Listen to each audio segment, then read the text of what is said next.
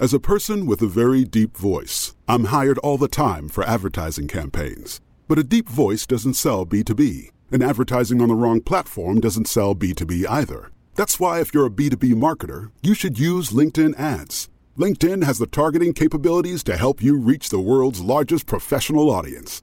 That's right, over 70 million decision makers all in one place. All the big wigs, then medium wigs, also small wigs who are on the path to becoming big wigs. Okay, that's enough about wigs. LinkedIn ads allows you to focus on getting your B2B message to the right people. So, does that mean you should use ads on LinkedIn instead of hiring me, the man with the deepest voice in the world? Yes, yes, it does. Get started today and see why LinkedIn is the place to be to be. We'll even give you a $100 credit on your next campaign. Go to linkedin.com slash MPN to claim your credit. That's linkedin.com slash MPN. Terms and conditions apply. Welcome to the Entrepreneur's Enigma. This is Seth Goldstein.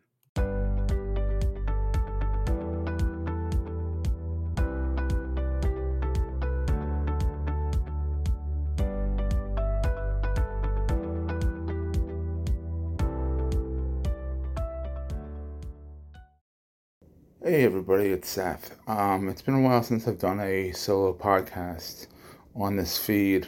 Um, since I've done some interviews, I hopefully you've enjoyed those. Um, been on vacation for the past eight days in Nags Head, North Carolina.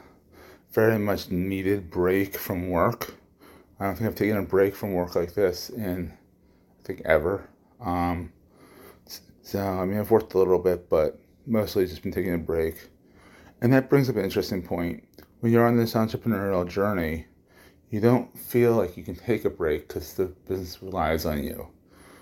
You have to make sure that you take a break. Even for just for a few days, disconnect. Even if it's over the weekend, just take a Friday off and go somewhere or stay home and just turn off your, your phone.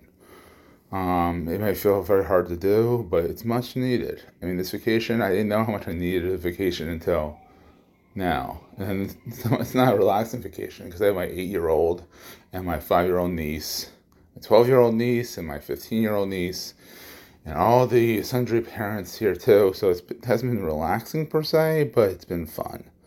And a different kind of fun than my work fun. So just think about that when you're coming out on your entrepreneurial journey that you need to realize breaks are needed. Mental health is not something that you can ignore. It doesn't make you cooler because you're like, I just power through.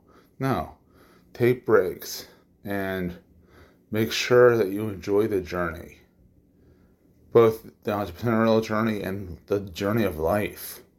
Because we only have one, as far as we know, we only have one crack at this. Let's do it right. You may know you're listening to this show along the Marketing Podcast Network, but did you know there are other great shows on MPN to help your business? Steve Turney hosts a great podcast geared toward mental health marketers called The Boost.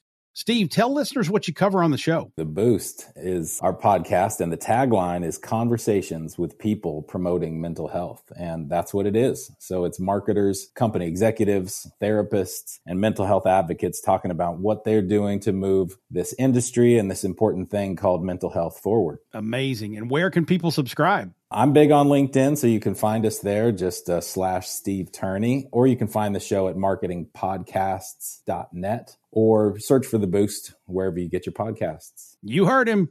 Go subscribe. This podcast is heard along the Marketing Podcast Network. For more great marketing podcasts, visit marketingpodcasts.net.